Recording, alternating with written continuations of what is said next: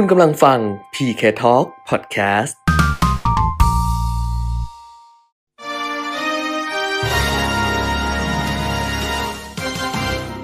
รายการเงินทองต้องรู้ โดยขวัญชนกุธิกุลและปิยมิตรยอดเมือง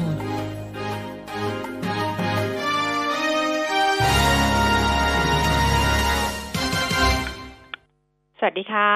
ต้อนรับคุณผู้ฟังทุกท่านนะคะ เข้าสู่ช่วงเวลาของรายการเงินทองต้องรู้ค่ะวันนี้วันอังคารที่หนึ่งธันวาคม 2563 ต้อนรับคุณผู้ฟังนะคะ เข้าสู่เดือนใหม่กับเราสองคน ดิฉัน ขวัญชนกุธิกุลแล้วก็คุณเปียมิตรยอดเมืองค่ะ คุณเปียมิตรคะสวัสดีค่ะ สวัสดีครับ คุณขวัญชนกคุณผู้ฟังครับค่ะอะเจอกันจันทร์ถึงศุกร์ 10 โมงถึง 11 โมงนะคะ ติดตามได้ทางไหนบ้าง ทาง FM 90.5 MHz ทางเว็บไซต์ smartbomb.co.th ทางแอปพลิเคชัน Smart Bomb Radio อันนี้หลายคนยังไม่รู้เลยนะอืม แอปพลิเคชันเนี่ยโหลดติดแบบโทรศัพท์ไว้เลยนะใช่กดฟังง่ายนิดเดียวนะคะ Smart Bomb Radio แค่นี้เองเข้าไป search ดูแล้วก็โหลดไว้เลยนะคะ รวมถึง Facebook Live ก็ติดตามได้ทางมิติข่าว 90.5 ด้วยค่ะ วันนี้เริ่มต้นเดือนใหม่อากาศดีนะคุณปิยมิตรอือฮึเช้านี้อากาศดีเลยทีเดียว ก็นะคะก็รู้สึกเย็นเย็นเออ อากาศดีอะ แต่ว่าเสียดายว่าแหมไม่รู้ว่าการท่องเที่ยวจะเป็นยังไงเนาะเพราะว่า นี่นายกก็ก็แบบ ไม่รู้เสียงดังหรือเปล่าเพราะว่าไม่ได้ยินเสียงนายกแต่แต่รู้ว่านายกแบบซีเรียสมากอะว่า เฮ้ย ไอ้ที่เชียงใหม่เชียงรายอะไรแบบเนี้ยนะต้องแบบเกาะติดอย่างใกล้ชิดเลยทีเดียวนะว่ายังไง นี่เขาก็ไล่ไทม์ไลน์กันแหลกลาญ แล้วก็ตามหาตัวคนที่เกี่ยวข้องอะค่ะ กับกับผู้หญิงที่ติดโควิด อายุ 29 ที่เชียงใหม่ใช่ไหมแล้วก็เชียงรายเนี่ยเจอเพิ่มใช่ไหมคะก็ เออต้องตามดูกันไปๆอืม ใช่นะก็เอ่อเท่าที่ตรวจเบื้องต้นนะ แต่ยังวางใจไม่ได้นะอืมสำหรับผู้ใกล้ชิดต่างๆ ก็บอกยังไม่ดีเจอใช่ไหมเออที่ยังไม่เจอพบแต่ว่าเอออ่าบางทีอ่าเขาจะต้องตรวจซ้ำอะอืมเออต้องตรวจซ้ำเพราะว่าบางทีระยะเวลาที่เขาได้รับเชื้อเข้ามา มันอาจจะยังไม่ได้แสดงผล เออ คือถ้ารู้ว่าเสี่ยงปุ๊บเรากักตัวเลยดีกว่าค่ะออเนี่ยตอนนี้ถ้าเกิดใครรู้ว่าเราเสี่ยงเนาะเราก็ กักตัวเราเองไว้ก่อน แล้วก็ปลอดภัยทั้งตัวเราเองด้วย แล้วก็ปลอดภัยทั้งคนรอบๆข้างเราด้วยนะ เพราะอันนี้เนี่ย โรคนี้เนี่ยนะ มันก็ไม่ชอบคนรักกัน เพราะคนรักกันก็ต้องอยู่ใกล้กันใช่ไหมอยู่ใกล้ชิดกันอะไรอย่างเงี้ยเพราะฉะนั้นเนี่ยถ้าเราอยากทำให้คนที่เรารักปลอดภัยเนี่ย เราก็ต้องดูแลตัวเองด้วยนะคะครับอะ การติดเชื้อเป็นยังไงบ้างล่ะทั่วโลกก็น่าจะยังไปเรื่อยๆอยู่ ก็มั้ยังมีเพิ่มขึ้นแต่ว่าอืมก็เริ่มอ่าที่จะชะลอลงบ้างเล็กอืมน้อยนะอืจำจำนวนผู้ติดเชื้อทั่วโลกนี่ห้าสิบสามล้าน อ่าหกสิบสามล้านห้าแสนแปดหมื่นสี่พันกว่าคนก็คือสองวันหนึ่งล้านโดยประมาณอืมนะก็วันเมื่อวานนี้เพิ่มขึ้นมาอีกห้าแสนเอ่อเกือบเกือบห้าแสน สี่แสนเก้าหมื่นหกพันแล้วก็เสียชีวิตเพิ่มขึ้นอีกแปดพันสองร้อยเก้าสิบเอ็ดคนก็คือไม่ถึงหมื่นละนะแต่ยังเกินห้าพันคนอยู่เยอะสำหรับผู้เสียชีวิตนะครับ แล้วก็สหรัฐอเมริกานี่เข้าใกล้สิบสี่ล้านคนแล้วนะสำหรับผู้ติดเชื้อสะสมนะเพิ่มมาวันหนึ่งก็แสนหกหมื่นกว่าคนเมื่อวานนี้นะครับ แล้วก็เสียชีวิตสองแสนเจ็ดหมื่นสี่พันคน ตอนนี้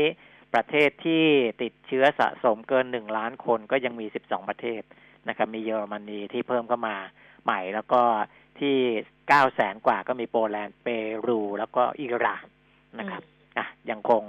เพิ่มขึ้นอยู่นะ แต่ว่าอ่าดีขึ้นกว่าวันก่อนบ้างอืมเล็กน้อยอืมนะครับค่ะในโควิด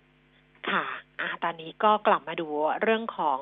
ข้อมูลแล้วก็ประเด็นข่าวต่างๆ ที่เราจะต้องติดตามกันนะคะครับก็เรียนคุณผู้ฟังก่อนว่าวันนี้นักวิเคราะห์ในช่วงที่สองของรายการเนี่ยจะเป็นคุณชัยพรน้อมพิทักษ์เจริญจากบริษัทหลักทรัพย์บัวหลวงค่ะนั้นคุณผู้ฟังสามารถที่จะฝากคำถามไว้ได้ ช่องทางแรกก็โทรศัพท์มาค่ะ 023115696 นะคะ 023115696 Facebook ขวัญชนกุธิกุลแฟนเพจค่ะ หรือว่า Line at PK Talk ได้ทั้ง 3 ช่องทางนะคะ เพราะฉะนั้นก็ส่งเข้ามาเลยก็แล้วกัน วันนี้ดิฉันรู้สึกเหมือนกับแบบ คือพอมัน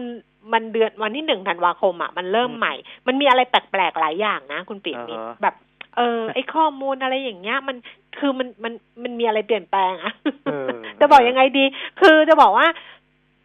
แล้วมันก็มีคนที่ไม่ได้ไปทำงานด้วยนะอ่าฮะมีเพื่อนดิฉันเนี่ย คนอ๋อเหใกรอล้ๆตัวดิไม่ฉัได้นไปเออทำงานคือ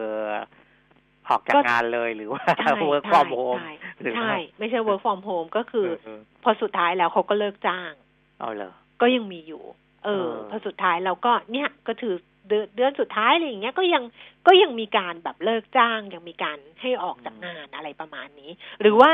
พี่ๆที่เอ็มคอร์ดอะคุณปิมิตเห็นไหมอสมทอะ เออเมื่อวานเขาก็เลี้ยงส่งกันอะไรกัน เพราะว่าแต่ว่าเข้าใจว่าจะทำงานวันสุดท้ายน่าจะเป็นวันศุกร์อะไรประมาณเนี้ยค่ะอืมันก็เลยรู้สึกเหมือนกับเออบรรยากาศเดือนธันวาคม ซึ่งมันควรจะเป็นบรรยากาศที่อากาศก็ดีใช่ไหมเราก็สดใสอะไรอย่างเงี้ยแต่เออมันก็ไม่มีอะไรมากดกดแบบกดประสาทเรานิดนึงอันนี้เป็นเรื่องส่วนตัวนะคะ แต่มันทำให้เรารู้สึกไงว่า มันมีอะไรเปลี่ยนไป อย่างเงี้ยคุณผู้ฟังมันดิฉันจะเออเออเอาคุณผู้ฟังนิดนึงอย่าอย่าอย่าว่าอะไรเลยนะ แล้วฐานแล้วระบบข้อมูลอะไรต่างๆ วันเนี้ยมันเป็นเปลี่ยนด้วยเขาเปลี่ยนด้วยดิฉันก็เลยแบบหาอะไรยากนิดนึงแต่ไม่เป็นไร เดี๋ยวก็จะหามาฝากคุณผู้ฟังเหมือนเดิมนั่นแหละค่ะนั้นคุณผู้ฟังส่งคำถามเข้ามานะ ทางไลน์แอดพีเคทองนะคะ ยังคุยกันได้อยู่นะคะ แล้วก็เอ่อช่วงที่สองคุยกับคุณชัยพรคำถามที่มีถึงคุณปิยมิตรเนี่ยหลังๆก็ไม่ค่อยมีหรือว่ามีคุณปียมิตรก็ไม่ค่อยตอบอะเพราะว่าเขาไม่ได้หาคำตอบไม่ให้อาจจะยุ่งนิดนึงนะเอาตอนนี้เนี่ยดูอะไรก่อนล่ะ ดูตลาดหุ้นต่างประเทศนะคะอ่าดูต่างประเทศเมื่อคืนที่ผ่านมาค่ะดัชนีอุตสาหกรรมดาวโจนส์เนี่ยปิดตลาดลดลงไป271.0.9เปอร์เซ็นต์นะคะ NASDAQ ลงไป 7.11จุด0.06เปอร์เซ็นต์แล้วก็ S&P 500 ลงไป 16.72จุด0.46เปอร์เซ็นต์ค่ะ ซีของยุโรปนี่ก็ลดลงเช่นเดียวกันนะคะ ลอนดอน FTSE ร้อยลงไป146.19จุด2.55เก้าจุดสองจุดห้าห้าเปอร์เซ็นต์ CAC 40 ตลาดหุ้นปารีสฝรั่งเศสลดลง 159จุด3.37เปอร์เซ็นต์แล้วก็ DAX แฟรงก์เฟิร์ตเยอรมนีลดลงไป 503.4.17เปอร์เซ็นต์ยุโรปนี่ลงเยอะเลยนะ ส่วน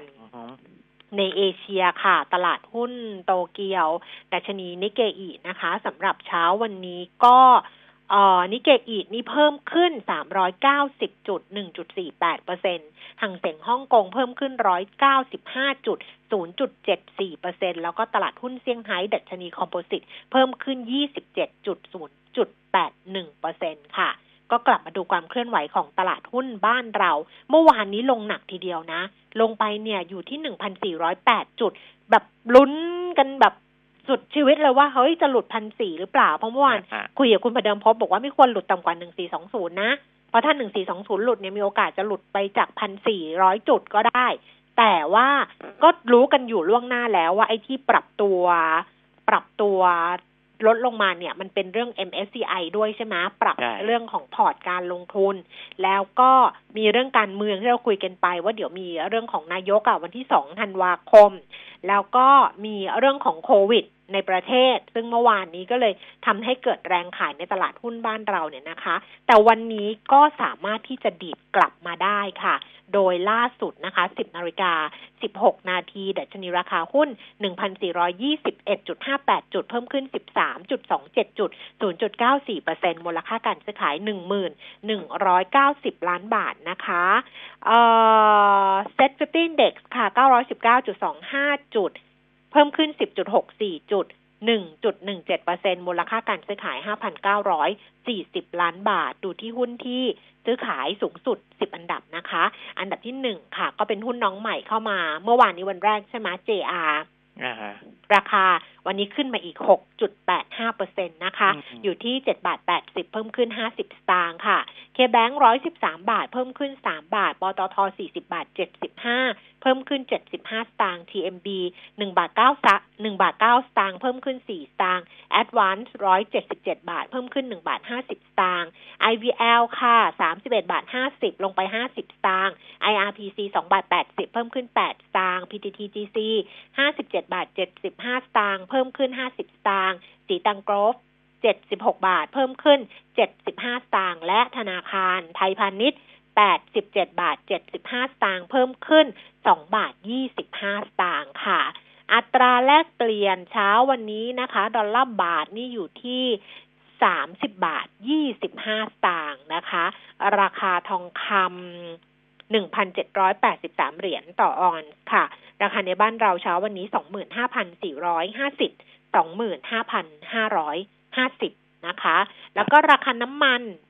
เบรนท์ 47 เหรียญ 59 เซนต์ลดลง 59 เซนต์ เวสเท็กซัส 44 เหรียญ 94 เซนต์ ลดลงไป 40 เซนต์ ส่วนดูไบ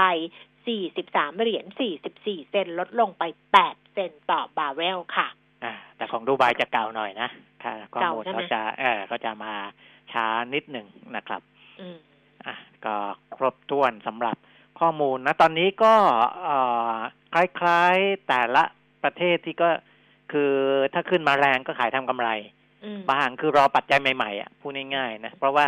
เอ่อเม็ดเงินการโยกอะไรต่างๆ นี้ก็ไม่ได้มีความชัดเจนมากนะครับ เพราะว่าตลาดอ่าสินทรัพย์ปลอดภัย ตลาดพันธบัตรของสหรัฐอเมริกาก็ยังมีเงินไหลเข้าอยู่อืมนะพันธบัตร10ปีนี่อัตราผลตอบแทน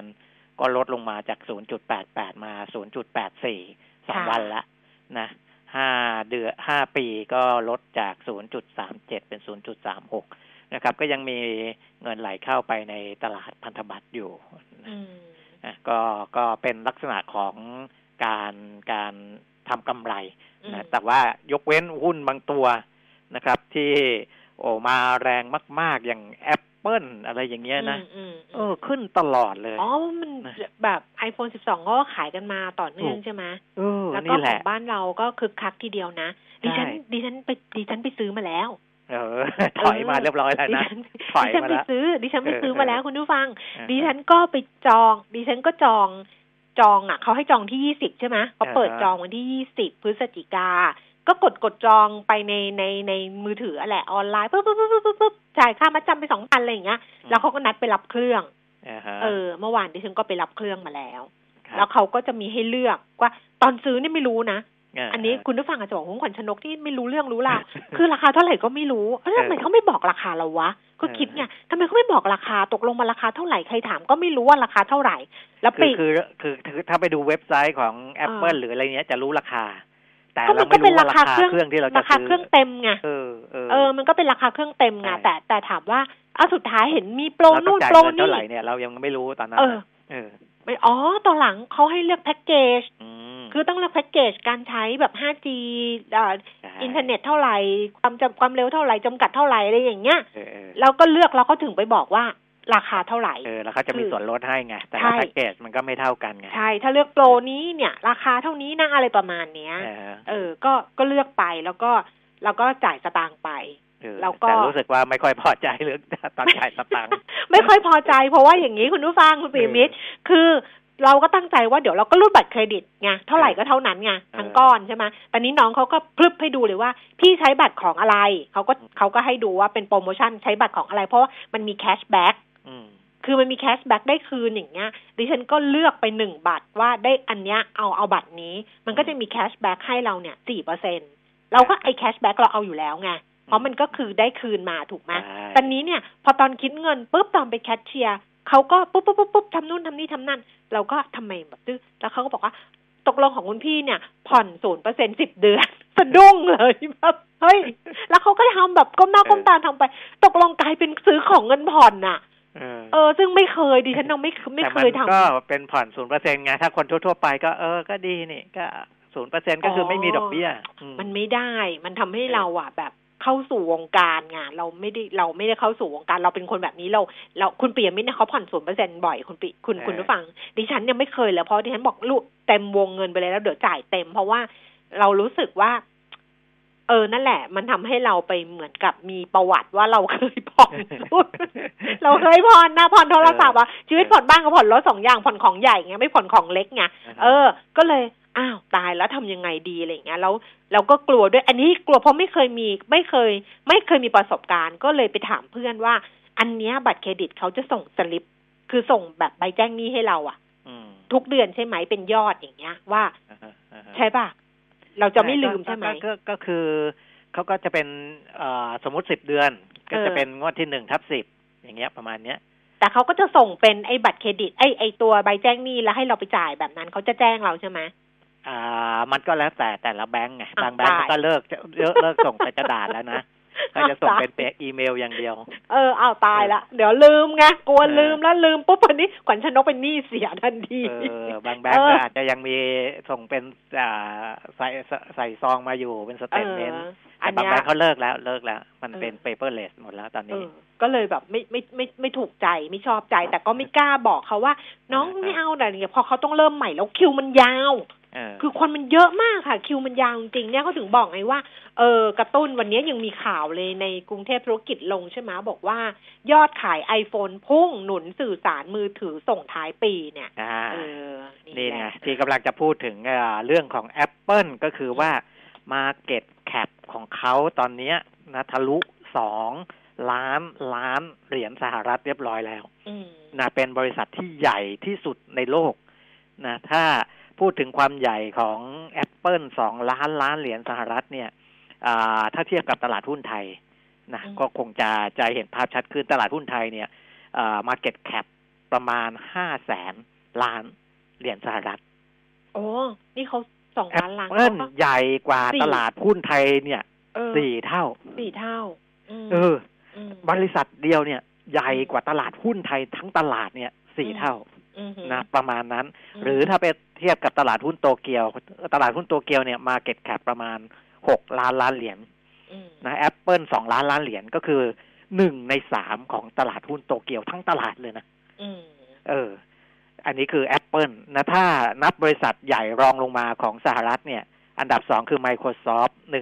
1.6ล้านล้านเหรียญอืมอ่า Amazon 1.60ล้านล้านเหรียญแล้วก็ Alphabet ก็คือ Google 1.2ล้านล้านเหรียญ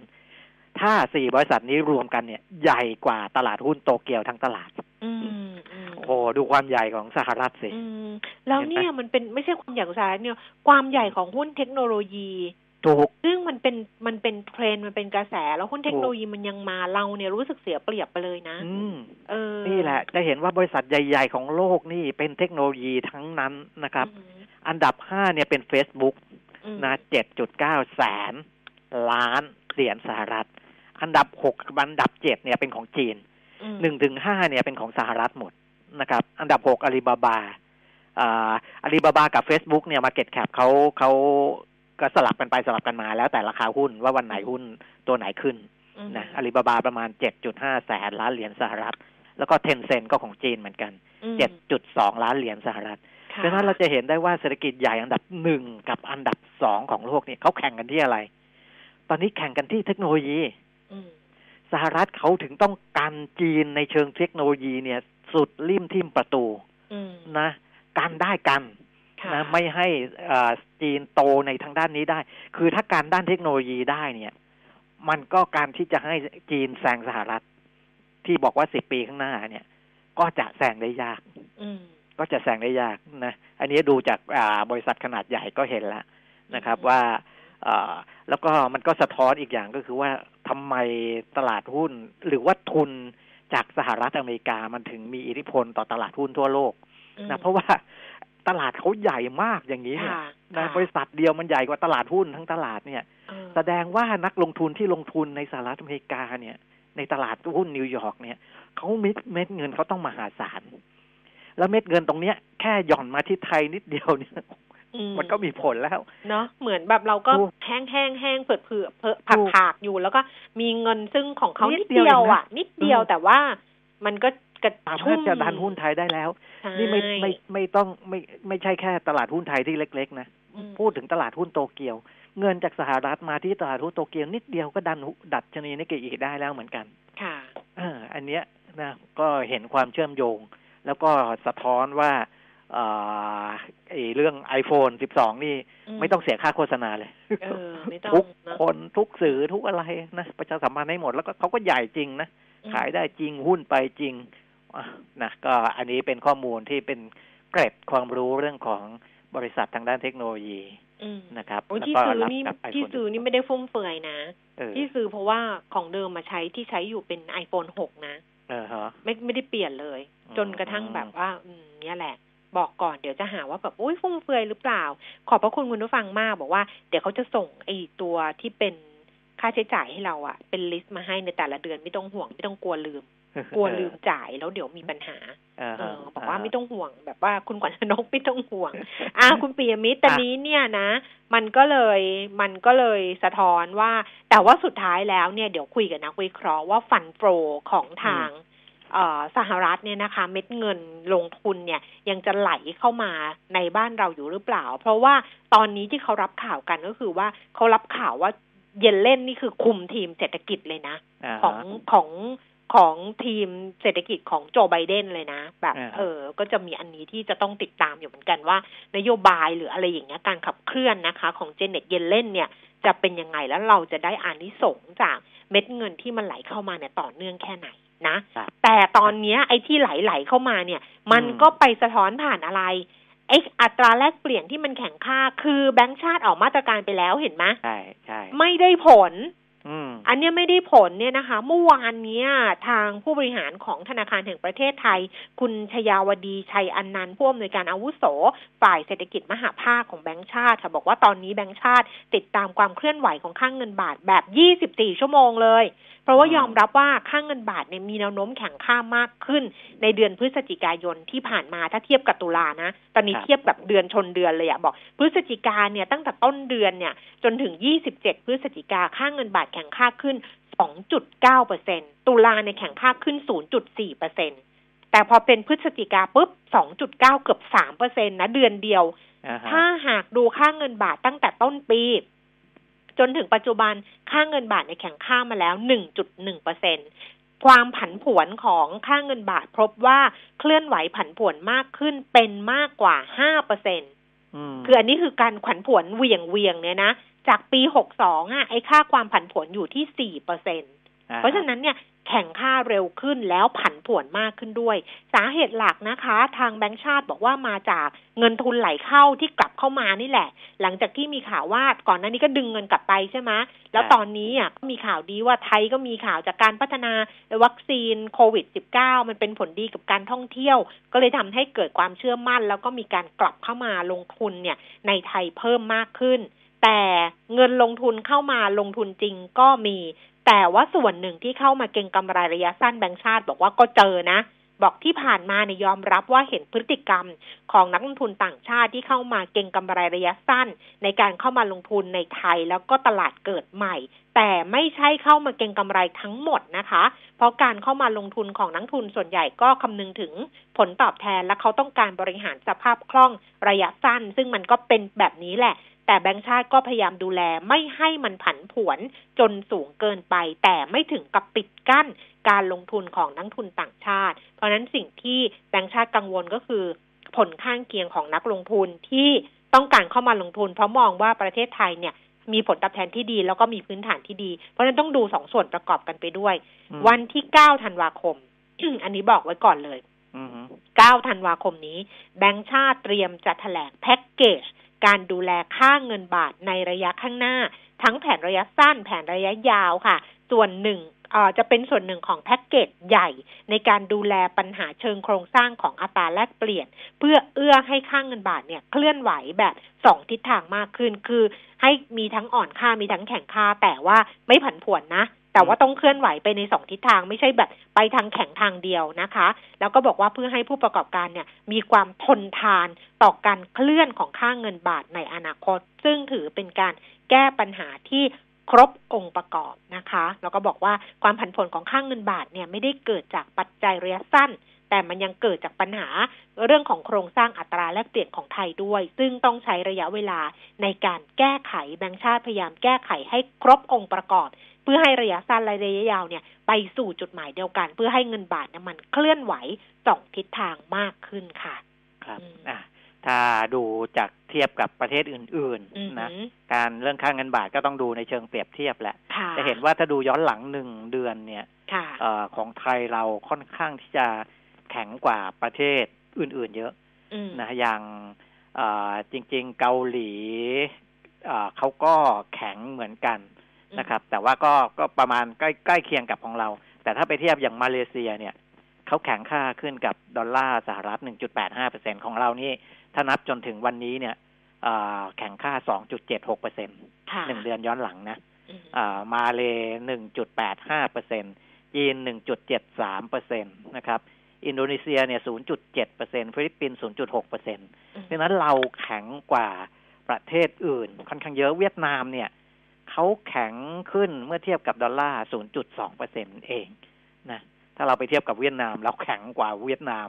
เงินดองของเวียดนามเนี่ยเยอะเลยนะอันนี้ดูในเชิงเปรียบเทียบนะ จะเห็นว่าแต่มันก็สะท้อนว่าที่ค่าเงิน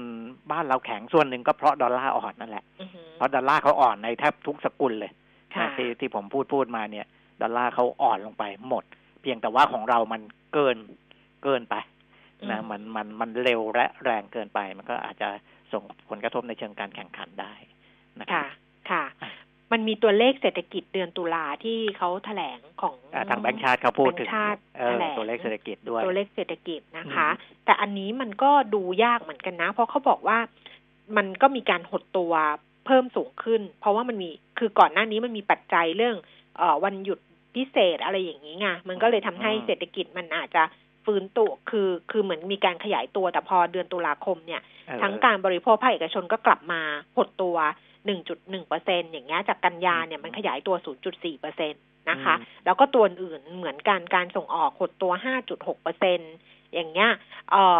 การลงทุนภาคเอกชนเขาบอกอันนี้ถือเป็นตัวเลขที่ซบเซาที่สุดนะในเดือนตุลาคมเพราะหดตัวสูงถึง 4.9เปอร์เซ็น จากเดือนก่อนหน้าเนี่ยหดตัวสองประมาณสองเปอร์เซ็นแต่ว่าถึงแม้ว่า ไอ้การหดตัวของเศรษฐกิจในเดือนตุลาคมเนี่ย มันจะ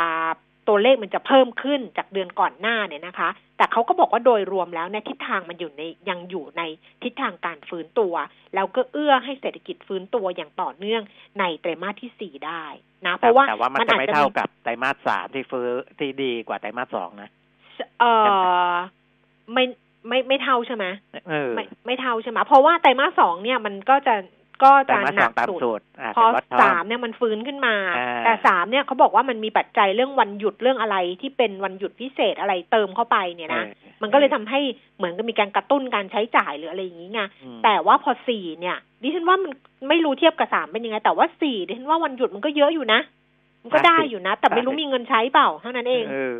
อืมนะก็มีทั้งวันหยุดที่เป็นราชการ แล้วก็เอกชนก็เดือนธันวานี่ไงที่จะหยุดกันเยอะๆนะมันก็มันก็จะกระตุ้นแต่ว่าอ่ามันอาจจะบรรยากาศมันมันอาจจะมาเจอเรื่องของโควิด ในประเทศนี่แหละ ที่ผู้ติดเชื้อนี่แหละนะแต่ตอนตอนที่แบงค์ชาติพูดเนี่ยอาจจะยังไม่ได้รวมประเด็นนี้นะเออแต่พูดถึงเรื่องว่าไตรมาสสามมันเหมือนกับมียากระตุ้นมากกว่าประมาณนั้น เออสำหรับภาคภาครัฐนะแต่ไตรมาสสี่จริง ๆแล้วเขาก็พยายามจะต่อมาตรการนู้นนี้นั้นนะแต่เหมือนความคึกคักมันจะน้อยลงไปนิดหน่อยนะครับ ไม่เพราะมันเป็นไปได้อย่างช็อปดีมีคืนเนี่ย มันยาวไงปีนี้ที่ให้ตั้งแต่ยี่สิบสามตุลาใช่ไหมคะจนถึงสิ้นเดือนเพราะนั้นมันก็เป็นไปได้ว่ามันใช้ไปในช่วงต้นๆน่ะ ครบไปหมดแล้ว พอถึงแบบสุดท้ายจริง ๆ อะ มันก็ มันก็อาจจะไม่ไม่ไม่ไม่ใช้แล้ว เออ ประมาณนี้จะไม่ใช้แล้วมันก็มันก็เป็นไปได้เหมือนกัน แต่ว่าดูตัวโดยรวมของตัวเลข มันก็น่าจะมันก็น่าจะดีขึ้นแหละ มันก็ดูดีขึ้นนะคะเออแต่ปัจจัยเสี่ยงที่แบงก์ชาติบอกว่าจับตาอยู่ก็คือความต่อเนื่องในการฟื้นตัวของตลาดแรงงานถูกไหมเพราะว่าภาพรวมเนี่ยมันดีขึ้น อย่างที่เราเคยรายงานไปแล้วแหละนะคือผู้เสมือนการว่างงาน หรือว่าที่เสมือนเนี่ยเพราะว่ายังทำงานอยู่นะเสมือนคือน้อยกว่าสี่ชั่วโมงต่อสัปดาห์เออทำงานไม่เต็มเวลาไม่เต็มเวลาคือน้อยกว่าสี่ชั่วโมงเนี้ยอันเนี้ยลดลงลดลง ก็คือแสดงว่าเข้ามาสู่ภาคปกติมากขึ้นประมาณนั้นนะครับ รายได้กลุ่มลูกจ้างนอกภาคเกษตรดีขึ้นนะแต่ว่าจำนวนคนว่างงานในเดือนตุลาคมเนี่ยก็ยังสูงในระดับสองจุดหนึ่งเปอร์เซ็นตนะครับอของจำนวนแรงงานรวม นะก่อนหน้านั้นเนี่ยหนึ่งจุดแปดเดือนก่อนหน้านั้นก็คือกันยากันยาหนึ่งจุดแปดเปอร์เซ็นตุลาสองจุดหนึ่งเปอร์เซ็นก็ถือว่าขึ้นมาในระดับหนึ่งแหละนะครับ แล้วก็ยังต้องติดตามผู้ประกอบอาชีพอิสระที่ไม่มีข้อมูลในระบบอีกนะพวกนั้นนี่ไม่รู้ว่ารายได้เขาเพิ่มขึ้นลดลงอย่างไรนะครับ เรื่องที่สองสถานการณ์ภัยแล้งนะที่ส่งผลต่อรายได้ของเกษตรกร แล้วก็เรื่องที่สามคือการแพร่ระบาดของโควิดรอบสองนี่แหละ นะครับ ที่จะส่งผลต่อการส่งออกท่องเที่ยว แล้วก็การฟื้นตัวของเศรษฐกิจไทยนะครับ ก็ยังเป็นสามเรื่องหลัก ๆ ที่ต้องจับตาดูค่ะค่ะ เอานี้นึงมาเป็นสีสัน ที่อ่าบฮะรูมเบิร์กเขาสำรวจ 20 อันดับมหาเศรษฐีเอเชียเนี่ยครับปรากฏว่าเขาสำรวจในเอเชียใช่ไหมแต่ของไทยเนี่ยมีอยู่สามตระกูลที่ติดอันดับ20รวยสุดในเอเชียอืมสูงสุด นะของเราเนี่ยสามมีสามตระกูลใช่ไหมคะอ่าฮะอยู่ในอันดับที่สามอันดับที่หกแล้วก็อันดับที่ยี่สิบครับอันดับที่สามของเราที่ติดอันดับสามก็คือเจรวนนท์อือหือเออ ติดอันดับสามอันดับเอาอันดับหนึ่งไปก่อนละกันอ่าอาทีละอันอันดับหนึ่งก่อนอันดับหนึ่งเนี่ยเป็นของอินเดียค่ะโรยอ่าอันดับหนึ่งเนี่ยเป็นของอินเดียเขาบอกตระกูลอัมบานีนะม อันนี้ความมั่งคั่งเจ็ดจุดหกหมื่นล้านดอลลาร์เออเขาทำอะไรอะ ก็ทำอะไรโรงกลั่นน้ำมันอะไรอย่างเงี้ยเออช่างก็เหอะ ก็เป็นอินเดียแล้วกัน อันดับหนึ่ง อันดับสองเนี่ยเป็นตระกูลกวอกแห่งฮ่องกงฮ่องกงอืมอืม อันนี้ความมั่งคั่งสามจุดสามหมื่นล้านนะคะครับอันดับสามนี่คือเจรวนนท์ความมั่งคั่งสามจุดหนึ่งเจ็ดหมื่นล้านเหรียญก็คิดเป็นเงินไทยก็ก็เก้าแสนแปดหมื่นล้านบาทอะ เกือบล้านล้านอะอืมเก้าจุดแปดแสนล้านบาทนะคะ อันดับสามเป็นตระกูลเจรวนนท์อันดับสี่เป็นฮาโตโนของอินโดนีเซีย อันนี้เป็นเจ้าของแบงก์เซ็นทรัลเอเชียเนี่ยนะ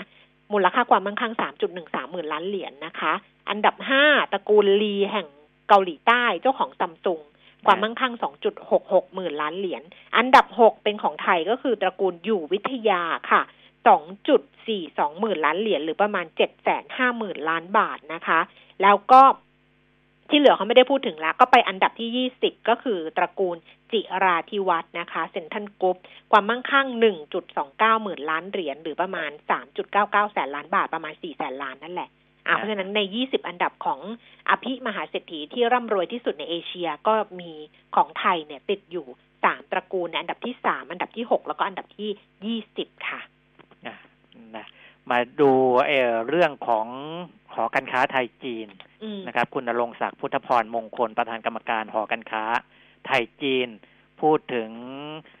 การสำรวจดัชนีความเชื่อมั่นต่อเศรษฐกิจไทยจีนของคณะกรรมการหอการค้าไทยจีนเนี่ยนะครับอันนี้เป็นการมองไปข้างหน้านะในไตรมาสหนึ่งปีสองพันห้าร้อยหกสิบสี่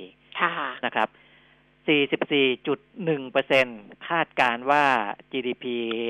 ของเศรษฐกิจไทยปีหน้าเนี่ยจะเพิ่มขึ้นน้อยกว่า 2.5%นะคือโตแหละ เป็นบวกแหละ แต่บวกไม่ถึง 2.5%อีก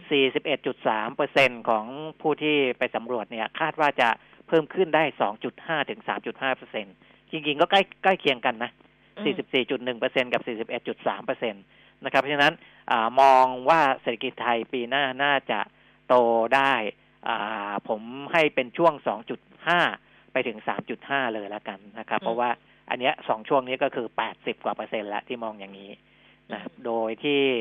อ่าภาคธุรกิจพาณิชย์อิเล็กทรอนิกส์ก็คืออีคอมเมิร์ซสินค้าเกษตรบริการสุขภาพ เกษตรแปรรูป อันนี้จะเป็นแรงขับเคลื่อนเศรษฐกิจไทยนะครับ แล้วก็ การลงทุนจากจีนในไทยไตรมาสหนึ่งปีหน้าเนี่ยอ่า47.4เปอร์เซ็นของคนที่ไปสำรวจเนี่ยบอกว่าจะเพิ่มขึ้นนะครับ ซึ่งก็ควรเป็นอย่างนั้นอืมนะถ้าเราตามข่าวข้อมูลของจีนเนี่ยโอ้ตอนนี้คึกคักมากอืมนะอ่าไอ้การประดิษฐ์ของจีนเขาหลังโควิด เนี่ยกลับมาไม่ใช่กลับมาแค่มุเท่ากับก่อนโควิดนะอืมดีที่สุดในรอบสามสี่ปีก็มีนะครับอือหืออัอันนี้จะเห็นว่าจีนเขา คึกคักมากนะแต่ว่าอุตสาหกรรมที่ยังต้องเผชิญกับความท้าทายก็คือธุรกิจท่องเที่ยวค่ะอสังหาริมทรัพย์ ก่อสร้างอุตสาหกรรมการผลิตนะการผลิตนี่คงเป็นแบบไอ้สินค้าประเภทที่อาจจะไม่เข้าเทรนด์น่ะพวกนั้นเนี่ยยังเหนื่อยอยู่นะครับ และอุตสาหกรรมเหล่านี้อาจจะต้องมีมาตรการสนับสนุนจากภาครัฐนะเพื่อที่จะให้ขับเคลื่อนได้อืม ส่วนเรื่องอาสถานการณ์ความมั่นคงทางการเมือง ก็สมาชิกของการค้าไทยจีนก็มีความเป็นห่วงเรื่องการประท้วงนะค่ะห้าสิบเอ็ดจุดเก้าเจ็ดเปอร์เซ็นบอกก็ก็ยังห่วงอยู่ค่ะนะครับ รองลงมาเป็นเรื่องการผ่อนคลายการเปิดรับนักท่องเที่ยวนะครับ ซึ่งตอนนี้ก็ยังไม่มีความชัดเจนในการเปิดรับนะค่ะแต่เท่าที่สอบถามอ่าในสมาคมในสมาชิกต่าง ๆ เนี่ย ก็อยากจะให้เปิดรับแล้วก็ คุณณรงค์ศักดิ์บอกว่าเดี๋ยวจะต้องมีการทำหนังสือไปยังศูนย์บริหารสถานการณ์แพร่ระบาดของโรคติดเชื้ออไวรัสโคโรนา 2019 หรือสอบคนี่แหละ เพื่อให้รัฐบาลพิจารณามาตรการ travel bubble นะอืมจับคู่ประเทศโดยเฉพาะประเทศจีนเนี่ย อยากจะให้นำร่อง 20 มณฑลเออที่ไม่พบผู้ติดเชื้อเออน่าจะมาได้แล้วเนาะอ่าเขาเขามีเป็นศูนย์นะอืมของจีนเนี่ยเขามีหลายมณฑล นะครับ จะมี 20 มณฑลที่อ่าผู้ติดเชื้อเนี่ย ตอนนี้แทบจะเป็นศูนย์แล้วเนี่ยค่ะอ่าโดยเฉพาะมณฑลกวางโจวซึ่งมีความพร้อมในทุกด้านอ่าอยากจะให้เอากวางโจวมาจับคู่กับภูเก็ตอย่างนี้เป็นต้นนะอือหือที่เขาเสนอนะซึ่งจริงๆก็ต้องฟังเขานะเพราะเขาไทยจีนเนี่ยเขาจะเข้าใจเรื่อใกล้งจีชินดจริเขางใกล้ชิด เออนะเขาบอกอย่างกวางโจวเนี่ยเอามาจับคู่กับภูเก็ตได้ไหมอืมนะเพื่อที่จะลองดูเพราะภูเก็ตมันก็ซบเซามากตอนเนี้ยอืม เออ ถ้าได้จากจีนมาแล้วก็จีนเขาคุมได้ค่อนข้างดีเนี่ย มันก็จะช่วยได้มากขึ้นเนี่ย เดี๋ยวเขาจะทำเอ่อหนังสือไปค่ะนะให้สบคพิจารณาค่ะอ่า ในการเปิดเรื่องราวเหล่านี้นะครับค่ะอะก็มีความคืบหน้าไปเรื่อยๆในหลาย ๆ เรื่องนะคะ เพราะก็ต้องช่วยๆกันทำนั่นแหละค่ะ10นาฬิกา43 นาที เดี๋ยวย้ำอีกครั้งหนึ่งว่าช่วงที่2คุยกันกับคุณชัยพรนอมพิทักษ์เจริญจากบริษัทหลักทรัพย์บัวหลวงคุณผู้ฟังฝากคำถามได้ทั้ง 3 ช่องทางทั้งทางโทรศัพท์ทั้งทาง Facebook ทั้งทาง Line at PK Talk นะคะ คุณปิมิตรเดี๋ยวดิฉันทิ้งท้ายให้นิดนึงหมดหมดยังหมดยัแล้วหมดแล้วหมดแล้วนะ คือช่วงต้นชั่วโมงอะมีสปอตตัวหนึ่งแต่ว่าอาจจะฟังกันไม่ทันหรืออะไรอย่างเงี้ยดิฉันย้ำให้ เพราะว่าอันเนี้ยแบบเป็นพี่ที่เป็นพี่ที่รักกันมากเนี่ยนะคะอืมพี่เขาจัดงาน Thailand Smart Money ค่ะ เขาจัดเป็นครั้งที่สิบเอ็ดแล้วนะ ไม่ได้ว่าเพิ่งจัดนะ นี่จัดต่อเนื่องมาเลยนะสำหรับงาน Thailand Smart Money นะคะ เป็นเทศกาลการเงินและการลงทุน ปีนี้จัดขึ้นระหว่างวันที่11 ถึง 13 ธันวาคมนะคะ ก็เป็นวันหยุดยาว แต่เผื่อว่าใครไม่ได้ไปไหนไงก็ไปงานนี้กันแล้วกันนะคะ 11 ถึง 13 ธันวาคมกับงาน Thailand Smart Money ค่ะ ที่สกายฮอลล์ชั้น 3 เซ็นทรัลพลาซาลาดพร้าวนะคะ อันนี้จัดโดยเครือหนังสือพิมพ์ดอกเบี้ยธุรกิจนะคะ ในงานนี้ก็แน่นอนนะว่าก็จะมีแบงก์มีอะไรอย่างเงี้ยสถาบันการเงินน่ะ ไปมีโปรโมชั่นดีๆ นะ มีเรื่องของการลงทุนมี สินเชื่อก็มีกองทุนลดหย่อนภาษีก็มีเลือกซื้อบ้านที่ดิน ปรึกษาการค้ำประกัน สินเชื่อ SME คลินิกแก้หนี้ ตรวจเช็คเครดิตบูโรมีหมดเลยอืมนะเพราะฉะนั้นถ้ามีเรื่องหุ้นด้วยมีสัมมนาเรื่องหุ้นเรื่องอะไรอย่างเงี้ย ถ้าเกิดว่าใครสนใจนะคะ ก็ไปร่วมงานกันวันที่ 11 ถึง 13 ธันวาคมนี้สกายฮอลล์ชั้น 3 เซ็นทรัลพลาซาลาดพร้าวนะคะ ไปดูรายละเอียดได้เขามีรายละเอียดใน Facebook เขาอะ Thailand Smart Money แล้วก็เข้าไปดูคิวงานต่างๆ ว่าเราอยากไปเจอใครวันไหนอยากไปคุยกับใครอะไรอย่างเงี้ยนะ ก็เข้าไปดูที่ Facebook Thailand Smart Money ได้ค่ะอะพรุ่งนี้เจอกัน ครับสวัสถูดีกต้องครับไหมอะสวัสดีค่ะ ขอบพระคุณค่ะเอาเดี๋ยวพรุ่งนี้ให้กลับมาเจอคุณปิยมิตรนะคะ ส่วนช่วงหน้าเดี๋ยวคุยกันกับคุณชัยพร ตอนนี้เราพักกันครู่หนึ่งค่ะ AAS Auto Service ผู้นำเข้าและตัวแทนจำหน่าย Porsche อย่างเป็นทางการ ครั้งแรกกับ Porsche Taycan เริ่ม 7.1 ล้าน AAS the name you can trust 08 01 911 911 อยากเห็นรอยยิ้มของคนไทยกลับมาอีกครั้ง โครงการชุมชนยิ้มได้ รวมพลังสร้างรอยยิ้มเพื่อชุมชน ที่ปตท เป็นส่วนหนึ่งในการฟื้นฟูเศรษฐกิจไทย โดยพัฒนาความรู้ให้ชุมชนและเกษตรกร สามารถสร้างสินค้าและตลาดที่แข็งแรง เพื่อพึ่งพาตัวเองได้อย่างยั่งยืน สั่งซื้อสินค้าชุมชนยิ้มได้ หรือต้องการสมัครเข้าร่วมโครงการ คลิกเลยที่ www. ชุมชนยิ้มได้ .com ปตทสารพลังสู่ความยั่งยืน AAS Auto Service ผู้นำเข้าและตัวแทนจำหน่าย Porsche อย่างเป็นทางการ พบกันที่งาน Motor Expo AAS looking after you and your car 08 01 911 911 ลงทุนทิ้งทวนท้ายปี Thailand Smart Money 11-13 ธันวา สกายฮอชั้น 3 เซ็นทรัลพลาซ่าลาดพร้าว พบโปรเด็ดลดหย่อนภาษี ฝากกู้ กองทุน ประกัน บ้านที่ดินมือสองตรวจเครดิตบูโรฟรี พบเซียนหุ้น เซียนลงทุน ปรึกษาการเงินการลงทุนในยุค New Normal ลุ้นรับทองคำทีวี เครื่องฟอกอากาศทุกวัน Thailand Smart Money 11-13 ธันวา สกายฮอลล์ชั้น 3 เซ็นทรัลพลาซ่าลาดพร้าว เพิ่มพลังให้เครื่องยนต์ของคุณ ตอบสนองทุกการขับเคลื่อนอย่างสูงสุด ด้วยเวลลอยนิวตรอนซูเปอร์คอมมอนเรลน้ำมันเครื่องสังเคราะห์ชั้นนำที่ได้มาตรฐาน API CK4 ช่วยให้เครื่องยนต์สะอาดประหยัดเชื้อเพลิง เพิ่มกำลังรอบได้อย่างเต็มที่ เหมาะกับเครื่องยนต์ดีเซล common rail ของรถกระบะและ SUV ตอบสนองทุกการใช้งานของเครื่องยนต์ด้วยเวลลอยนิวตรอนซูเปอร์คอมมอนเรลกระป๋องสีทอง เวลลอย ลื่นเหลือล้น ทนเหลือหลาย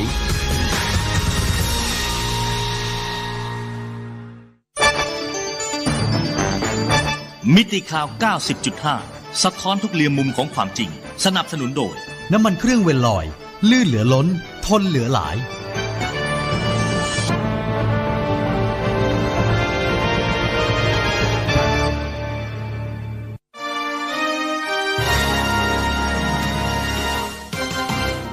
รายการเงินทองต้องรู้ โดยขวัญชนกวุฒิกุลและปิยมิตรยอดเมือง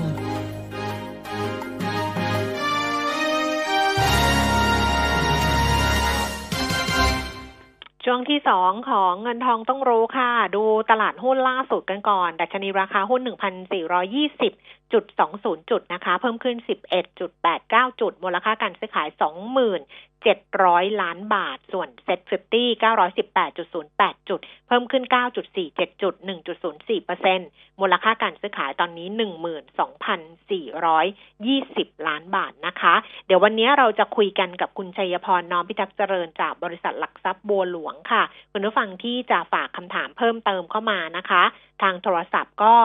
023115696 ทาง Facebook ใช้ขวัญชนกวุฒิกุลแฟนเพจก็ได้นะคะ หรือว่าทางไลน์ก็มาที่ Line แอด PK Talk ได้เลยค่ะ ได้ทั้ง 3 ช่องทางเลยนะคะสำหรับภาพรวมการซื้อขายในวันนี้เดี๋ยวเราไปดูกันก็แล้วกันว่าปัจจัยที่เป็นปัจจัยสนับสนุนมาจากเรื่องอะไร แล้วตลาดหุ้นไทยจะไปต่อได้ไกลหรือเปล่าหรือว่ายังไงนะคะ คุณชัยพรมาแล้วยังคะ ยังไม่มาใช่ไหมเสียงดังใส่ปรากฏว่า ยังไม่มาเพราะฉะนั้นเนี่ยเดี๋ยวดูหุ้นที่ซื้อขายสูงสุดสิบอันดับ ไม่ถึงสิบอันดับอะห้าอันดับ รอคุณชัยพรก่อนกันละกัน อันดับที่หนึ่งนะคะ เป็นหุ้นของ K-Bank ราคาร้อยสิบสามบาทห้าสิบสตางค์เพิ่มขึ้นสามบาทห้าสิบสตางค์ GPSC หกสิบเก้าบาท ลดลงไปหนึ่งบาทยี่สิบห้าสตางค์ค่ะ JR นะคะ น้องใหม่เข้ามาทำการซื้อขายเมื่อวานวันแรกเจ็ดบาทเจ็ดสิบห้าสตางค์เพิ่มขึ้น45 สตางค์ Advance 178 บาท 50 เพิ่มขึ้น 3 บาท แล้วก็ธนาคาร ไทยพาณิชย์นะคะ SCB อยู่ที่ 88 บาท 75 สตางค์เพิ่มขึ้น 3 บาท 25 สตางค์อ้าวปรากฏว่ายังไม่มาใช่ไหมตอนเนี้ย เพราะว่า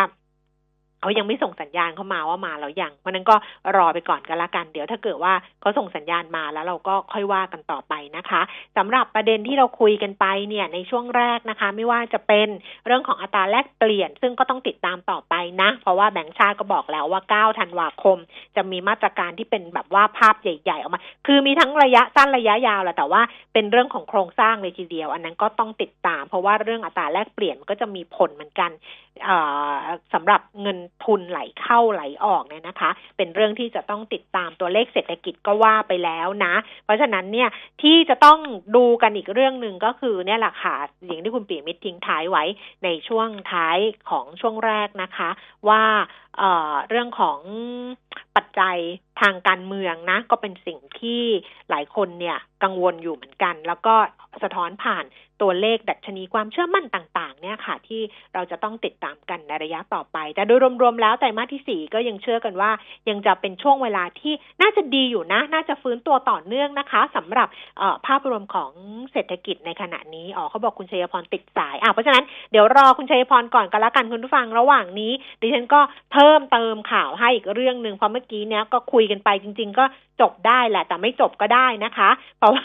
อีกเรื่องหนึ่งที่ที่เอามาแล้วใช่ไหมแหมพอจะเพิ่มเติมก็มาแล้ว คุณชัยพรมาแล้วนะคะ สวัสดีค่ะ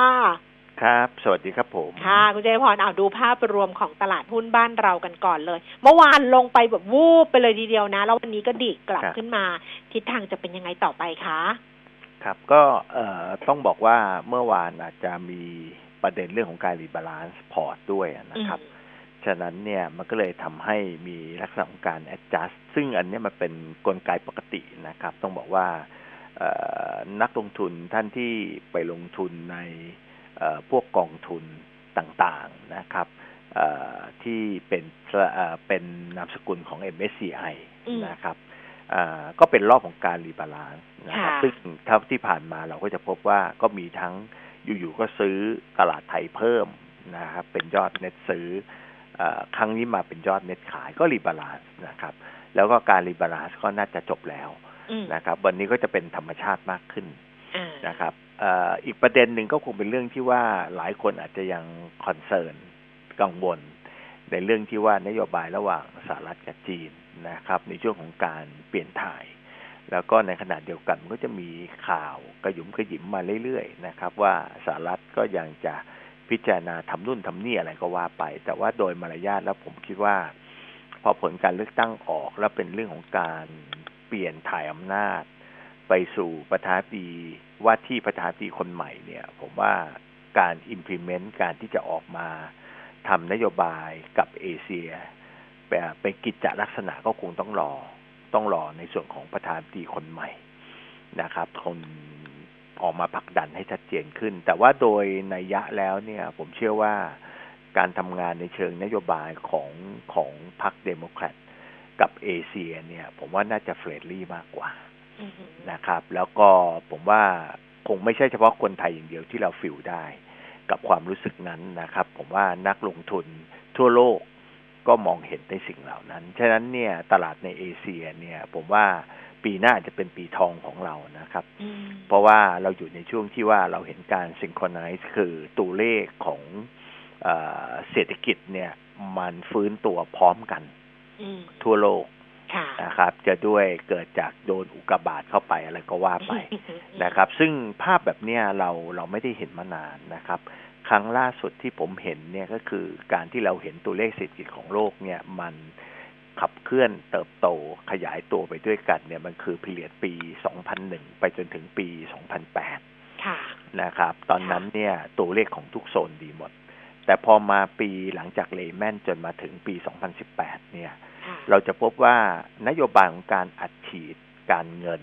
นโยบายกระทรวงการคลังของแต่ละประเทศมันก็มีความหลากหลายค่ะ และตลาดมันก็เริ่มไม่ได้เป็นลักษณะที่มีเศรษฐกิจที่มันเคลื่อนไหวไปพร้อมกัน แต่สิ่งที่เราเห็นก็คือบางประเทศดีบางประเทศแย่สลับกันไปในช่วงพิเรียดสิบปีที่ผ่านมาค่ะแต่รอบในหนึ่งถึงสองปีจากนี้ไปข้างหน้าเนี่ย ภาพที่คนคาดหรือมองไปข้างหน้าเนี่ยจะเห็นตัวเลขที่มันซิงค์ไปด้วยกันอืม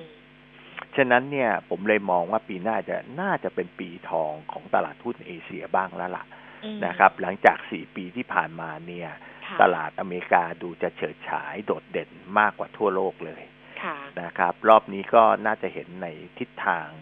fund flow ของต่างชาติไหลเข้ามาในเอเชียค่ะเอ่อมากขึ้นเรื่อยๆนะครับ ฉะนั้นการที่เราเห็นการ rebalance แล้วนักลงทุนต่างชาติขายออกมาเมื่อวานก็ไม่น่าจะมีนัยยะเท่าไหร่นะครับ ค่ะ ค่ะ เพราะฉะนั้นกลยุทธ์การลงทุนเนี่ยนะคะ ถ้าคิดว่าปีหน้าถ้าเป็นอย่าง ที่คุณชัยพรบอกว่าโอ้โหมันจะสดใสสำหรับตลาดเอเชีย ตลาดหุ้นไทยหนึ่งตลาดหุ้นไทยได้อานิสงส์อันนี้ไหมและสองคือ ถ้าเกิดจะไปซื้อเพื่อจะรอไปอย่างเงี้ยณระดับดัชนีพันสี่ร้อยยี่สิบเนี่ย มันสมเหตุสมผลไหม ครับเราได้ประโยชน์จากตรงนั้นไหม ผมว่าน่าจะมีลักษณะที่ได้ประโยชน์ร่วมกันนะครับ สาเหตุก็เพราะว่าผมยังเชื่อว่าประเทศไทยเนี่ย ใน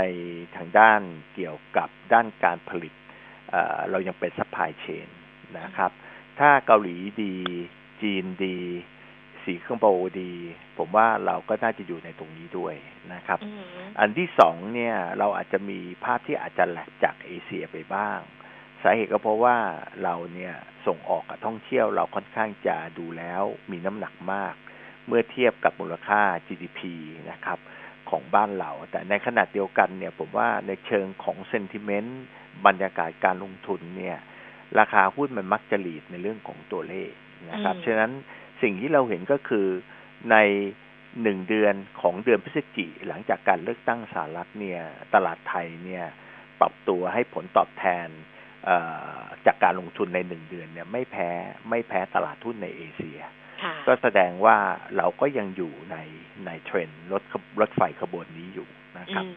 ฉะนั้นเนี่ยก็ผมเชื่อว่าเราจะได้อานิสงส์ค่ะเอ่อในเชิงบวกด้วยนะครับจากค่ะตรงนั้นครับค่ะค่ะเอาละค่ะ เพราะฉะนั้นเดี๋ยวไปดูคำถามคุณผู้ฟังกันกันละกันว่าจะตัดสินใจยังไงเพื่อรออันนี้ส่งในภายภาคหน้านะหุ้นอมตะค่ะ คุณชัยพรติดอยู่ยี่สิบบาททำยังไงดีซื้อถั่วหรือว่าตัดขาดทุนดีคะ ครับเอ่อหุ้นอมตะ ต้องบอกว่าเป็นหุ้นประเภทที่เราเรียกว่าเป็นหุ้นซิกิเคิลนะครับกำลงกำไรยอดยอดรายได้เขาจะสวิงไปกับวัฏจักรการลงทุนของประเทศไทย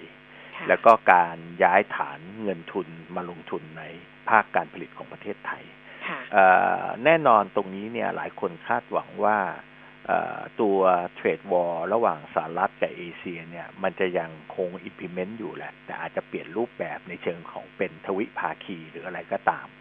แต่สิ่งที่หลายคนยังคาดหวังอยู่ก็คือเรื่องของการโยกย้ายฐานการผลิตนะครับ แต่ว่าต้องบอกว่าเราอาจจะดูไม่โดดเด่นเท่าการโยกย้ายฐานการผลิตไปที่เวียดนามนะครับ ล่าสุดที่เรา